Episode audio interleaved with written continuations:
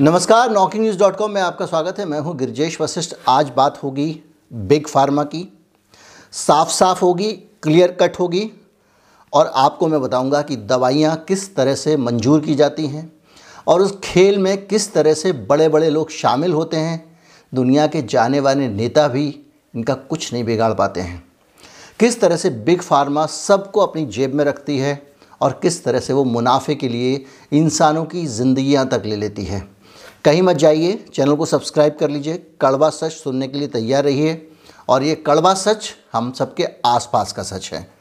मैं अभी हाजिर होता हूँ, अगर आप इस चैनल को सपोर्ट करना चाहते हैं, क्योंकि आपके धन से ही ये चैनल चलता है तो आप हमारा यू पी आई डिस्क्रिप्शन में है, उसके ज़रिए भुगतान कर सकते हैं। बार कोड भी आपको स्क्रीन पर बीच बीच में दिखाई देगा, जिसके ज़रिए आप हमको भुगतान कर सकते हैं।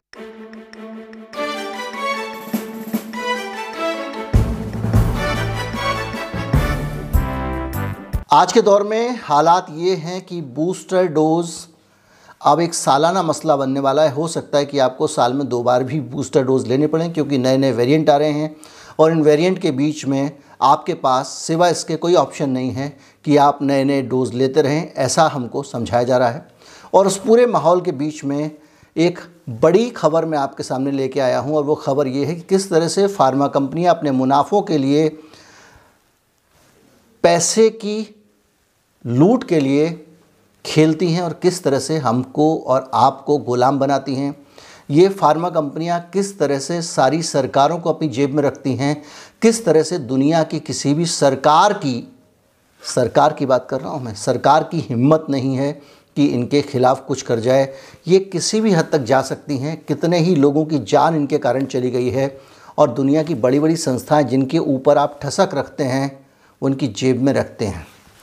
दुनिया के सामने एक उदाहरण है एफडीए फेडरल ड्रग एडमिनिस्ट्रेशन हम में से ज़रा भी कुछ लोगों को जिनको भी दवा या इवन ओटीसी ड्रग भी खरीदनी पड़ती है तो उनको एफडीए का नाम ज़रूर पता होगा। ज़्यादातर लोग ये मानते हैं और पूछते हैं कि फ़ला चीज़ जो लोग जिमिंग कर रहे होते हैं, वो लोग प्रोटीन पूछते हैं। ये प्रोटीन एफडीए अप्रूव्ड है तो ये अच्छा होगा।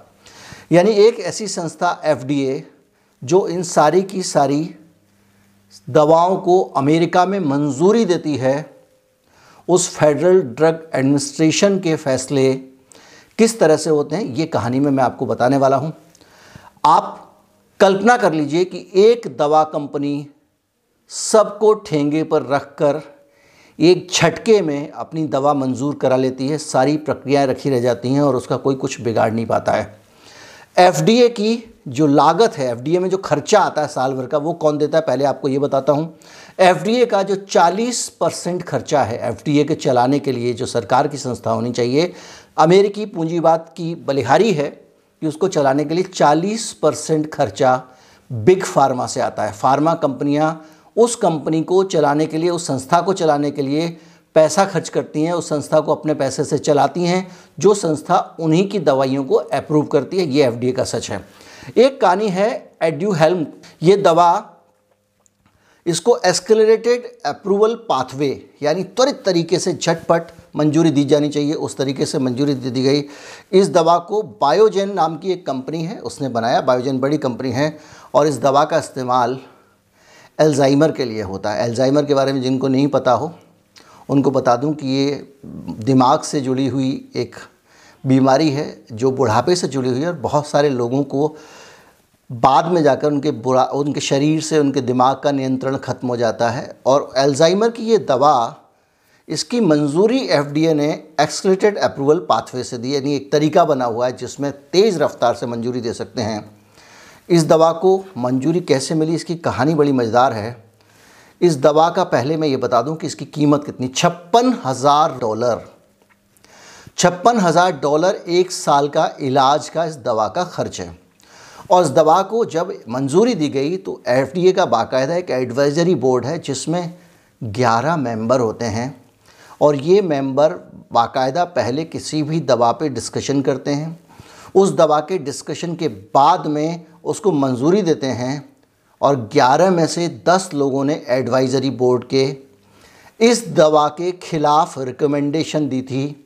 इस दवा के ख़िलाफ़ बाकायदा आपत्ति दर्ज कराई थी और ये कहा था कि इस दवा को एफडीए से पास नहीं होना चाहिए और इसलिए पास नहीं होना चाहिए क्योंकि इसके ज़्यादा प्रमाण काम करने के नहीं हैं। और इसके बावजूद एफडीए ने 11 में से 10 लोग खिलाफ थे इस दवा को। एस्केलेटेड पाथवे से मंजूरी दे दी। ये है एफडीए का काम करने का तरीका। और मंजूरी देने के बाद तीन सदस्यों ने बाकायदा एफडीए की इस एडवाइजरी बोर्ड से इस्तीफ़ा दिया, अपनी आपत्ति दर्ज कराई और अब ये दवा लगातार बाज़ार में बेची जा रही है। और इसके जो यूरी के सदस्य वो चले गए हैं, अब इसके फैसले पर बाकायदा वहाँ पे कहीं कहीं पॉलिटिकल उसमें बातचीत उठ रही है, लेकिन अब पता चला है कि जो एफडीए में बैठे हुए लोग थे, उनके साथ में इस दवा कंपनी के बायोजन के बड़े अच्छे संबंध थे। उसके अधिकारियों से उनका बहुत लगातार मिलना जुलना था। और एफडीए ने उसके बाद इसकी मंजूरी दे दी। अब आपको मैं दवा कंपनियों के पूरे रैकेट के बारे में बताता हूँ कि क्यों दवा कंपनियाँ एफ़ के अप्रूवल को भी, यानी जो रेगुलेटरी बॉडी हैं, उनको भी अपनी जेब में रखती हैं। उसकी एक वजह है, उनके खिलाफ कभी कोई कुछ बोल नहीं पाता है, क्योंकि फार्मा कंपनियों के सब जगह पैसे लगे हुए हैं। एफडीए के बजट का 45 परसेंट इन्हीं कंपनियों से आता है, मैंने आपको 40 बताया था। अमेरिका की संसद इस सिस्टम को जारी रखे हुए है, क्योंकि संसद के अंदर जो लोग सदस्य बैठते हैं अमेरिका के, जो सेनेट के मेंबर्स हैं, उनके चुनाव में ये फार्मा कंपनियाँ बड़ी फंडिंग करती हैं। कितनी फंडिंग करती हैं? 2020 के चुनाव में तीन सौ छप्पन सांसदों को बिग फार्मा कंपनियों ने अमेरिका में मोटा चंदा दिया था। एक करोड़ दस लाख डॉलर का चंदा इन सांसदों को अमेरिका में दिया गया था। इसके अलावा ये कंपनियाँ बड़ी बड़ी लॉबिंग फर्म रखती हैं और लॉबिंग फर्म के साथ साथ इनके पास में वकील होते हैं, मोटे वकील होते हैं और पूरी एक फ़ौज रहती है वकीलों की, जो पूरे समय दुनिया भर में यही काम करती हैं। तेईस साल में 500 करोड़ डॉलर से ज़्यादा रुपए। 500 करोड़ डॉलर से ज़्यादा रुपए इन कंपनियों ने तेईस साल में सिर्फ़ लॉबिंग पर खर्च किए हैं, वकीलों पर खर्च किए हैं और रैकेटियर जो होते हैं, जो लाइजनिंग करने वाले, भारत में लॉबिंग मंजू वो नहीं है, उसको मान्यता नहीं मिली हुई है, इसलिए गैरकानूनी तरीके से की जाती है। यहाँ उसको दलाली कहते हैं, वहाँ उसको कानूनन किया जाता है, इसलिए वो लॉबिंग है।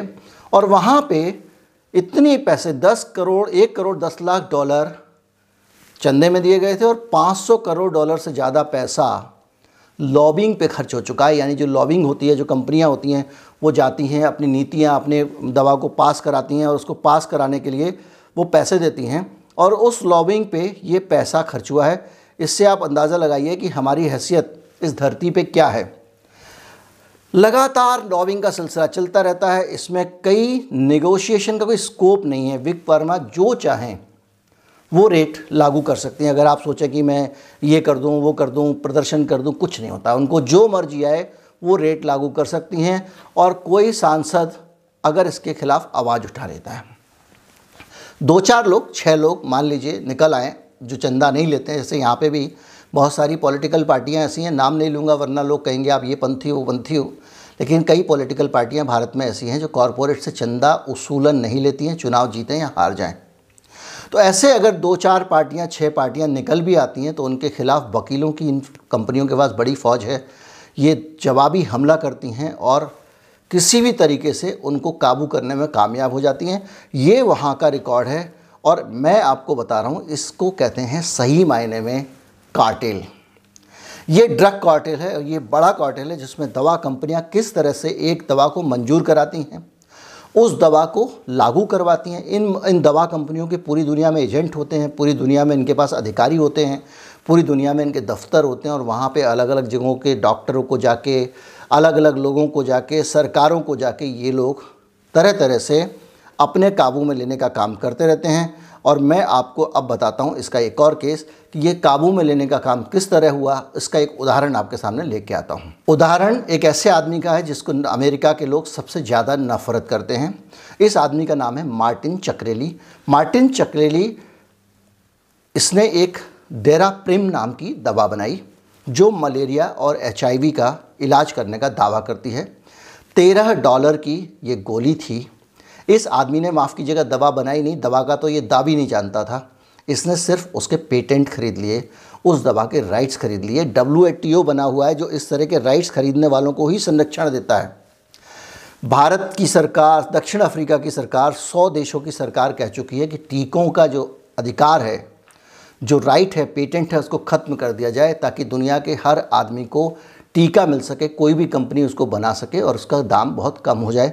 और आज जो स्थिति हो रही है, उसमें वाकई टीकों को अगर ज़रूरत है तो टीकों को लेकर इस तरह की गड़बड़ नहीं होनी चाहिए और भारत सरकार की ये मांग बहुत जायज़ है। लेकिन अमेरिका के राष्ट्रपति जो बाइडन के भी समर्थन करने के बावजूद डब्ल्यूटीओ इस लूट को बंद करने को तैयार नहीं है, ये भी कड़वा सच है। चक्रेली पर आते हैं तो उसने जो डेरा प्रिम दवा बनाई, उसको मलेरिया और एचआईवी का इलाज करती थी। इसका लाइसेंस खरीदा, इस दवा, इसने इस दवा का और इसका दाम पाँच हज़ार परसेंट बढ़ा दिया। तेरह डॉलर सोलह सेंट की ये गोली मिलती थी। तेरह डॉलर सोलह सेंट की ये गोली मिलती थी और ये दवा साढ़े सात सौ डॉलर में बेची जाने लगी। यानी तेरह डॉलर वाली साढ़े सात सौ डॉलर में मरीज़, डॉक्टर, सांसद सबने विरोध कराया, लेकिन चक्राली के ख़िलाफ़ कोई कुछ सुनने को तैयार नहीं था।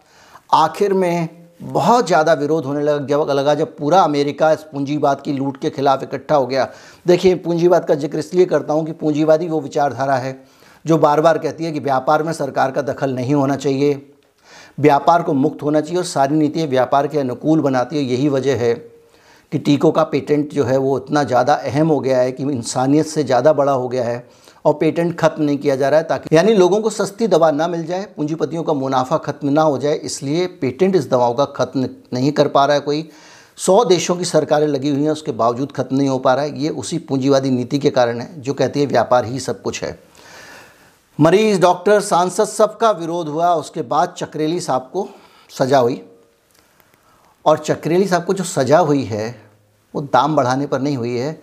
उनका कुछ इन्वेस्टमेंट का कोई एक सिस्टम था, उसमें इनको सात साल के लिए जेल भेजा गया। चक्रेली ने चार करोड़ डॉलर का भुगतान करके जो प्राइस वाला मामला था, दवा का दाम बढ़ाने वाला मामला था, उसमें सेटलमेंट कर लिया। ये अमेरिका का मामला था। बड़ी संख्या में लोग भड़के हुए थे डॉक्टर खिलाफ हो गए थे, बहुत सारे सांसद सड़क पे आ गए थे। इसलिए ये कार्रवाई हो गई। भारत जैसा मामला हो तो विरोध का कोई मतलब ही नहीं होता। छोटी सी मांग को लेकर एक साल किसान पड़े रहते हैं। सैकड़ों किसान मर जाते हैं, सात सौ किसान मर जाते हैं। तो भारत में तो अगर सरकार दलाली पर आ जाए, मान लीजिए तो कुछ भी हो सकता है। चार करोड़ डॉलर का भुगतान करके वो प्राइज़ वाला मामला उसने सेटल कर लिया और इस आदमी ने ना तो कभी दवा बनाई थी। ये इसका अपना कहना है, ना ये दवा को जानता था, इसमें एक दवा के राइट्स खरीदे और उस दवा का दाम बढ़ा दिया। उस दवा से मोटी कमाई की। ये पूंजीवाद का कमाल है, जहाँ बीमारी, तकलीफ़ और सारी चीज़ें, अब आप कहेंगे, मैंने आपको एक बात कही थी कि लोगों की ज़िंदगी, लोग मर जाते हैं और पूंजीवाद मुनाफा कमाता रहता है तो इसका उदाहरण कहाँ है? इसका उदाहरण भी मैं आपको देता हूँ। मैं आपको बताता हूँ कि ये बिग फार्मा कंपनियाँ किस तरह से लूटती हैं और अमेरिका में इसके ज़रिए बड़ी संख्या में लोग मारे गए हैं। क्या है मामला? किस तरह से लोग मारे गए? ये वीडियो पहले ही काफ़ी लंबा हो चुका है और इस वीडियो में अगर मैं और जानकारी हासिल लगाता हूँ तो शायद आपको आधे घंटे का वीडियो देखना पड़ेगा। तो इसलिए मैं सोच रहा हूँ कि इसको दूसरे पार्ट में कर दूँ और आपको कल बताऊँगा कि किस तरह से अमेरिका में सैकड़ों लोग, हज़ारों लोग मारे गए एक कंपनी की मुनाफाखोरी में। कैसे एक दवा जो जानलेवा थी उस दवा को सेफ़ बताकर सारे डॉक्टरों से लिखवाया गया। बड़ी संख्या में, पूरी दुनिया में इस दवा को सेफ़ बताया गया। जबकि ये दवा एडिक्शन पैदा करती थी और जब उसने एडिक्शन पैदा कर दिया तो इससे मुनाफे कमाए गए। और मुनाफे कमाने के बाद इस दवा को बनाने और मुनाफे कमाने वाला आदमी जिसने पूरा झूठ फैलाया, वो सिर्फ़ जुर्माना देकर छूट गया। उसको सजा नहीं हुई। बल्कि सरकार ने उसको इम्यूनिटी दे दी, उसको संरक्षण दे दिया ताकि उसके ख़िलाफ़ कोई कार्रवाई ना हो सके। कल की कहानी में मैं यही लेकर आऊँगा। कहीं मत जाइए, चैनल को सब्सक्राइब कर लीजिए। ज़्यादा से ज़्यादा लोगों को कहिए कि जुड़ें और चैनल से जोड़ें। जोड़ने का तरीका है, वीडियो का लिंक भेजिए और उनसे सब्सक्राइब करने को कहिए। नमस्कार, कल फिर मिलते हैं। जय हिंद।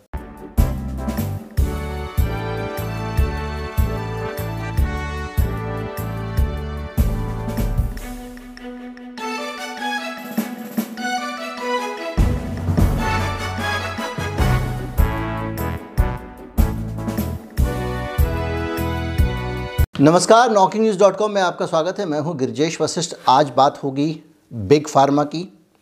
साफ़ साफ़ होगी, क्लियर कट होगी और आपको मैं बताऊँगा कि दवाइयाँ किस तरह से मंजूर की जाती हैं और उस खेल में किस तरह से बड़े बड़े लोग शामिल होते हैं।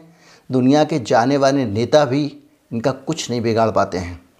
किस तरह से बिग फार्मा सबको अपनी जेब में रखती है और किस तरह से वो मुनाफे के लिए इंसानों की ज़िंदगियाँ तक ले लेती है। कहीं मत जाइए, चैनल को सब्सक्राइब कर लीजिए, कड़वा सच सुनने के लिए तैयार रहिए, और ये कड़वा सच हम सबके आसपास का सच है। मैं अभी हाजिर होता हूँ, अगर आप इस चैनल को सपोर्ट करना चाहते हैं, क्योंकि आपके धन से ही ये चैनल चलता है तो आप हमारा यू पी आई डिस्क्रिप्शन में है, उसके ज़रिए भुगतान कर सकते हैं। बार कोड भी आपको स्क्रीन पर बीच बीच में दिखाई देगा, जिसके ज़रिए आप हमको भुगतान कर सकते हैं।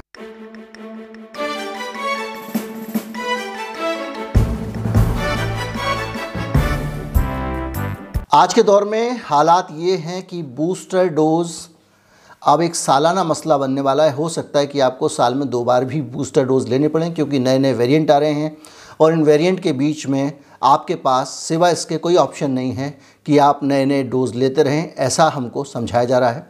और उस पूरे माहौल के बीच में एक बड़ी खबर मैं आपके सामने लेके आया हूँ, और वो खबर ये है कि किस तरह से फार्मा कंपनियाँ अपने मुनाफों के लिए पैसे की लूट के लिए खेलती हैं और किस तरह से हमको और आपको गुलाम बनाती हैं। ये फार्मा कंपनियाँ किस तरह से सारी सरकारों को अपनी जेब में रखती हैं, किस तरह से दुनिया की किसी भी सरकार की सरकार की बात कर रहा हूँ मैं, सरकार की हिम्मत नहीं है कि इनके खिलाफ़ कुछ कर जाए। ये किसी भी हद तक जा सकती हैं, कितने ही लोगों की जान इनके कारण चली गई है और दुनिया की बड़ी बड़ी संस्थाएँ जिनके ऊपर आप ठसक रखते हैं, उनकी जेब में रखते हैं।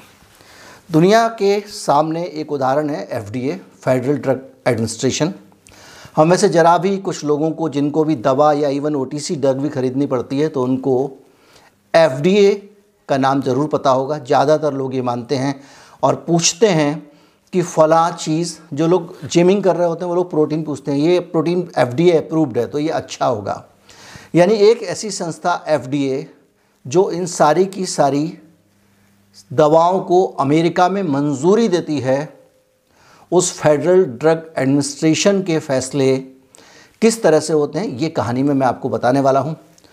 आप कल्पना कर लीजिए कि एक दवा कंपनी सबको ठेंगे पर रख कर एक झटके में अपनी दवा मंजूर करा लेती है, सारी प्रक्रियाएँ रखी रह जाती हैं और उसका कोई कुछ बिगाड़ नहीं पाता है। एफडीए की जो लागत है, एफडीए में जो खर्चा आता है साल भर का, वो कौन देता है? पहले आपको ये बताता हूँ। एफडीए का जो 40 परसेंट खर्चा है, एफडीए के चलाने के लिए जो सरकार की संस्था होनी चाहिए, अमेरिकी पूंजीवाद की बलिहारी है कि उसको चलाने के लिए 40 परसेंट खर्चा बिग फार्मा से आता है। फार्मा कंपनियाँ उस कंपनी को चलाने के लिए, उस संस्था को चलाने के लिए पैसा खर्च करती हैं, उस संस्था को अपने पैसे से चलाती हैं, जो संस्था उन्हीं की दवाइयों को अप्रूव करती है, ये एफडीए का सच है। एक कहानी है एड्यू हेल्म ये दवा, इसको एस्केलेटेड अप्रूवल पाथवे यानी त्वरित तरीके से झटपट मंजूरी दी जानी चाहिए, उस तरीके से मंजूरी दे दी गई। इस दवा को बायोजेन नाम की एक कंपनी है, उसने बनाया बायोजेन बड़ी कंपनी है, और इस दवा का इस्तेमाल एल्जाइमर के लिए होता है। एल्जाइमर के बारे में जिनको नहीं पता हो उनको बता दूँ कि ये दिमाग से जुड़ी हुई एक बीमारी है, जो बुढ़ापे से जुड़ी हुई है और बहुत सारे लोगों को बाद में जाकर उनके बुरा, उनके शरीर से, उनके दिमाग का नियंत्रण ख़त्म हो जाता है। और एल्जाइमर की ये दवा, इसकी मंजूरी एफडीए ने एक्सलेटेड अप्रूवल पाथवे से दी यानी एक तरीका बना हुआ है जिसमें तेज़ रफ्तार से मंजूरी दे सकते हैं। इस दवा को मंजूरी कैसे मिली, इसकी कहानी बड़ी मज़ेदार है। इस दवा का पहले मैं ये बता दूँ कि इसकी कीमत कितनी? छप्पन हज़ार डॉलर। छप्पन हज़ार डॉलर एक साल का इलाज का इस दवा का खर्च है। और इस दवा को जब मंजूरी दी गई तो एफडीए का बाकायदा एक एडवाइज़री बोर्ड है जिसमें 11 मेंबर होते हैं। और ये मेंबर बाकायदा पहले किसी भी दवा पे डिस्कशन करते हैं। उस दवा के डिस्कशन के बाद में उसको मंजूरी देते हैं। और 11 में से 10 लोगों ने एडवाइज़री बोर्ड के इस दवा के ख़िलाफ़ रिकमेंडेशन दी थी। इस दवा के ख़िलाफ़ बाकायदा आपत्ति दर्ज कराई थी और ये कहा था कि इस दवा को एफडीए से पास नहीं होना चाहिए और इसलिए पास नहीं होना चाहिए क्योंकि इसके ज़्यादा प्रमाण काम करने के नहीं हैं।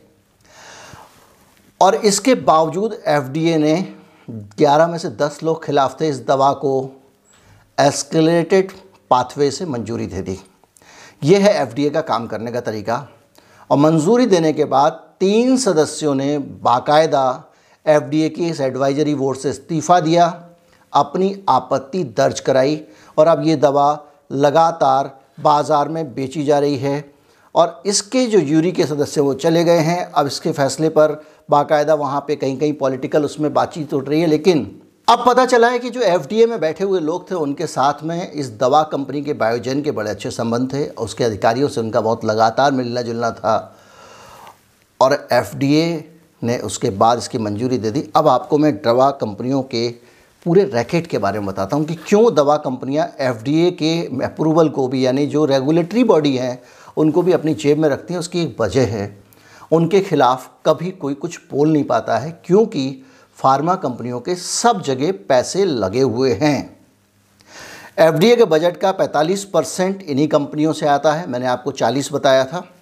अमेरिका की संसद इस सिस्टम को जारी रखे हुए है, क्योंकि संसद के अंदर जो लोग सदस्य बैठते हैं अमेरिका के, जो सेनेट के मेंबर्स हैं, उनके चुनाव में ये फार्मा कंपनियाँ बड़ी फंडिंग करती हैं। कितनी फंडिंग करती हैं? 2020 के चुनाव में तीन सौ छप्पन सांसदों को बिग फार्मा कंपनियों ने अमेरिका में मोटा चंदा दिया था। एक करोड़ दस लाख डॉलर का चंदा इन सांसदों को अमेरिका में दिया गया था। इसके अलावा ये कंपनियाँ बड़ी बड़ी लॉबिंग फर्म रखती हैं और लॉबिंग फर्म के साथ साथ इनके पास में वकील होते हैं, मोटे वकील होते हैं और पूरी एक फ़ौज रहती है वकीलों की, जो पूरे समय दुनिया भर में यही काम करती हैं। तेईस साल में 500 करोड़ डॉलर से ज़्यादा रुपए। 500 करोड़ डॉलर से ज़्यादा रुपए इन कंपनियों ने तेईस साल में सिर्फ़ लॉबिंग पर खर्च किए हैं, वकीलों पर खर्च किए हैं और रैकेटियर जो होते हैं, जो लाइजनिंग करने वाले, भारत में लॉबिंग मंजू वो नहीं है, उसको मान्यता नहीं मिली हुई है, इसलिए गैरकानूनी तरीके से की जाती है। यहाँ उसको दलाली कहते हैं, वहाँ उसको कानूनन किया जाता है, इसलिए वो लॉबिंग है। और वहाँ पे इतने पैसे 10 करोड़, एक करोड़ 10 लाख डॉलर चंदे में दिए गए थे और 500 करोड़ डॉलर से ज़्यादा पैसा लॉबिंग पे खर्च हो चुका है। यानी जो लॉबिंग होती है, जो कंपनियाँ होती हैं, वो जाती हैं, अपनी नीतियाँ, अपने दवा को पास कराती हैं और उसको पास कराने के लिए वो पैसे देती हैं। और उस लॉबिंग पे ये पैसा खर्च हुआ है। इससे आप अंदाज़ा लगाइए कि हमारी हैसियत इस धरती पे क्या है। लगातार लॉबिंग का सिलसिला चलता रहता है। इसमें कई नेगोशिएशन का कोई स्कोप नहीं है। विक वर्मा जो चाहें, वो रेट लागू कर सकती हैं। अगर आप सोचें कि मैं ये कर दूँ, वो कर दूँ, प्रदर्शन कर दूँ, कुछ नहीं होता। उनको जो मर्ज़ी आए, वो रेट लागू कर सकती हैं। और कोई सांसद अगर इसके खिलाफ आवाज़ उठा लेता है। दो चार लोग छः लोग, मान लीजिए, निकल आएँ, जो चंदा नहीं लेते हैं, जैसे यहाँ पे भी बहुत सारी पॉलिटिकल पार्टियाँ ऐसी हैं, नाम नहीं लूँगा वरना लोग कहेंगे, आप ये पंथी हो पंथी हो। लेकिन कई पॉलिटिकल पार्टियाँ भारत में ऐसी हैं जो कॉरपोरेट से चंदा उसूलन नहीं लेती हैं, चुनाव जीतें या हार जाएँ। तो ऐसे अगर दो चार पार्टियाँ छः पार्टियाँ निकल भी आती हैं तो उनके खिलाफ वकीलों की, इन कंपनियों के पास बड़ी फ़ौज है। ये जवाबी हमला करती हैं और किसी भी तरीके से उनको काबू करने में कामयाब हो जाती हैं। ये वहाँ का रिकॉर्ड है और मैं आपको बता रहा हूँ, इसको कहते हैं सही मायने में कार्टेल। ये ड्रग कार्टेल है ये बड़ा कार्टेल है जिसमें दवा कंपनियाँ किस तरह से एक दवा को मंजूर कराती हैं, उस दवा को लागू करवाती हैं। इन इन दवा कंपनियों के पूरी दुनिया में एजेंट होते हैं, पूरी दुनिया में इनके पास अधिकारी होते हैं, पूरी दुनिया में इनके दफ्तर होते हैं और वहाँ पे अलग अलग जगहों के डॉक्टरों को जाके अलग अलग लोगों को जाके, सरकारों को जाके ये लोग तरह तरह से अपने काबू में लेने का काम करते रहते हैं। और मैं आपको अब बताता हूँ इसका एक और केस कि ये काबू में लेने का काम किस तरह हुआ, इसका एक उदाहरण आपके सामने लेके आता हूँ। उदाहरण, एक ऐसे आदमी का है जिसको अमेरिका के लोग सबसे ज़्यादा नफ़रत करते हैं। इस आदमी का नाम है मार्टिन चक्रेली। मार्टिन चक्रेली, इसने एक डेरा प्रेम नाम की दवा बनाई, जो मलेरिया और एचआईवी का इलाज करने का दावा करती है। तेरह डॉलर की ये गोली थी। इस आदमी ने माफ़ कीजिएगा, दवा बनाई नहीं, दवा का तो ये दा भी नहीं जानता था। इसने सिर्फ़ उसके पेटेंट खरीद लिए, उस दवा के राइट्स खरीद लिए। डब्ल्यू बना हुआ है जो इस तरह के राइट्स खरीदने वालों को ही संरक्षण देता है। भारत की सरकार, दक्षिण अफ्रीका की सरकार, सौ देशों की सरकार कह चुकी है कि टीकों का जो अधिकार है, जो राइट है, पेटेंट है, उसको ख़त्म कर दिया जाए ताकि दुनिया के हर आदमी को टीका मिल सके, कोई भी कंपनी उसको बना सके और उसका दाम बहुत कम हो जाए। और आज जो स्थिति हो रही है, उसमें वाकई टीकों को अगर ज़रूरत है तो टीकों को लेकर इस तरह की गड़बड़ नहीं होनी चाहिए और भारत सरकार की ये मांग बहुत जायज़ है। लेकिन अमेरिका के राष्ट्रपति जो बाइडन के भी समर्थन करने के बावजूद डब्ल्यूटीओ इस लूट को बंद करने को तैयार नहीं है, ये भी कड़वा सच है। चक्रेली पर आते हैं तो उसने जो डेरा प्रिम दवा बनाई, उसको मलेरिया और एचआईवी का इलाज करती थी। इसका लाइसेंस खरीदा, इस दवा, इसने इस दवा का, और इसका दाम पाँच हज़ार परसेंट बढ़ा दिया, तेरह डॉलर सोलह सेंट की ये गोली मिलती थी। तेरह डॉलर सोलह सेंट की ये गोली मिलती थी और ये दवा साढ़े सात सौ डॉलर में बेची जाने लगी। यानी तेरह डॉलर वाली साढ़े सात सौ डॉलर में मरीज़, डॉक्टर, सांसद सबने विरोध कराया, लेकिन चक्राली के खिलाफ कोई कुछ सुनने को तैयार नहीं था। आखिर में बहुत ज़्यादा विरोध होने लगा जब लगा जब पूरा अमेरिका इस पूंजीवाद की लूट के खिलाफ इकट्ठा हो गया। देखिए, पूंजीवाद का ज़िक्र इसलिए करता हूँ कि पूंजीवादी वो विचारधारा है जो बार बार कहती है कि व्यापार में सरकार का दखल नहीं होना चाहिए। व्यापार को मुक्त होना चाहिए और सारी नीतियाँ व्यापार के अनुकूल बनाती है, यही वजह है कि टीकों का पेटेंट जो है वो इतना ज़्यादा अहम हो गया है कि इंसानियत से ज़्यादा बड़ा हो गया है। और पेटेंट ख़त्म नहीं किया जा रहा है ताकि, यानी लोगों को सस्ती दवा ना मिल जाए, पूंजीपतियों का मुनाफा ख़त्म ना हो जाए, इसलिए पेटेंट इस दवाओं का ख़त्म नहीं कर पा रहा है कोई। सौ देशों की सरकारें लगी हुई हैं, उसके बावजूद ख़त्म नहीं हो पा रहा है, ये उसी पूंजीवादी नीति के कारण है, जो कहती है व्यापार ही सब कुछ है। मरीज़, डॉक्टर, सांसद सबका विरोध हुआ, उसके बाद चक्रेली साहब को सजा हुई। और चक्रेली साहब को जो सज़ा हुई है, वो दाम बढ़ाने पर नहीं हुई है उनका कुछ इन्वेस्टमेंट का कोई एक सिस्टम था, उसमें इनको सात साल के लिए जेल भेजा गया। चक्रेली ने चार करोड़ डॉलर का भुगतान करके जो प्राइस वाला मामला था, दवा का दाम बढ़ाने वाला मामला था, उसमें सेटलमेंट कर लिया। ये अमेरिका का मामला था। बड़ी संख्या में लोग भड़के हुए थे डॉक्टर खिलाफ हो गए थे, बहुत सारे सांसद सड़क पे आ गए थे। इसलिए ये कार्रवाई होगी भारत जैसा मामला हो तो विरोध का कोई मतलब ही नहीं होता। छोटी सी मांग को लेकर एक साल किसान पड़े रहते हैं। सैकड़ों किसान मर जाते हैं, सात सौ किसान मर जाते हैं। तो भारत में तो अगर सरकार दलाली पर आ जाए, मान लीजिए तो कुछ भी हो सकता है। चार करोड़ डॉलर का भुगतान करके वो प्राइज़ वाला मामला उसने सेटल कर लिया और इस आदमी ने ना तो कभी दवा बनाई थी। ये इसका अपना कहना है, ना ये दवा को जानता था, इसमें एक दवा के राइट्स खरीदे और उस दवा का दाम बढ़ा दिया। उस दवा से मोटी कमाई की। ये पूंजीवाद का कमाल है। जहाँ बीमारी, तकलीफ़ और सारी चीज़ें, अब आप कहेंगे, मैंने आपको एक बात कही थी कि लोगों की ज़िंदगी, लोग मर जाते हैं और पूंजीवाद मुनाफा कमाता रहता है तो इसका उदाहरण कहाँ है? इसका उदाहरण भी मैं आपको देता हूँ। मैं आपको बताता हूँ कि ये बिग फार्मा कंपनियाँ किस तरह से लूटती हैं और अमेरिका में इसके ज़रिए बड़ी संख्या में लोग मारे गए हैं। क्या है मामला? किस तरह से लोग मारे गए? ये वीडियो पहले ही काफ़ी लंबा हो चुका है। और इस वीडियो में अगर मैं और जानकारी हासिल लगाता हूँ तो शायद आपको आधे घंटे का वीडियो देखना पड़ेगा। तो इसलिए मैं सोच रहा हूँ कि इसको दूसरे पार्ट में कर दूँ। और आपको कल बताऊँगा कि किस तरह से अमेरिका में सैकड़ों लोग, हज़ारों लोग मारे गए एक कंपनी की मुनाफाखोरी में। कैसे एक दवा जो जानलेवा थी उस दवा को सेफ़ बताकर सारे डॉक्टरों से लिखवाया गया। बड़ी संख्या में, पूरी दुनिया में इस दवा को सेफ़ बताया गया। जबकि ये दवा एडिक्शन पैदा करती थी और जब उसने एडिक्शन पैदा कर दिया तो इससे मुनाफे कमाए गए। और मुनाफे कमाने के बाद इस दवा को बनाने और मुनाफे कमाने वाला आदमी जिसने पूरा झूठ फैलाया, वो सिर्फ़ जुर्माना देकर छूट गया। उसको सजा नहीं हुई। बल्कि सरकार ने उसको इम्यूनिटी दे दी, उसको संरक्षण दे दिया ताकि उसके खिलाफ़ कोई कार्रवाई ना हो सके। कल की कहानी में मैं यही लेकर आऊँगा। कहीं मत जाइए, चैनल को सब्सक्राइब कर लीजिए। ज़्यादा से ज़्यादा लोगों को कहिए कि जुड़ें और चैनल से जोड़ें। जोड़ने का तरीका है। वीडियो का लिंक भेजिए और उनसे सब्सक्राइब करने को कहिए। नमस्कार, कल फिर मिलते हैं। जय हिंद।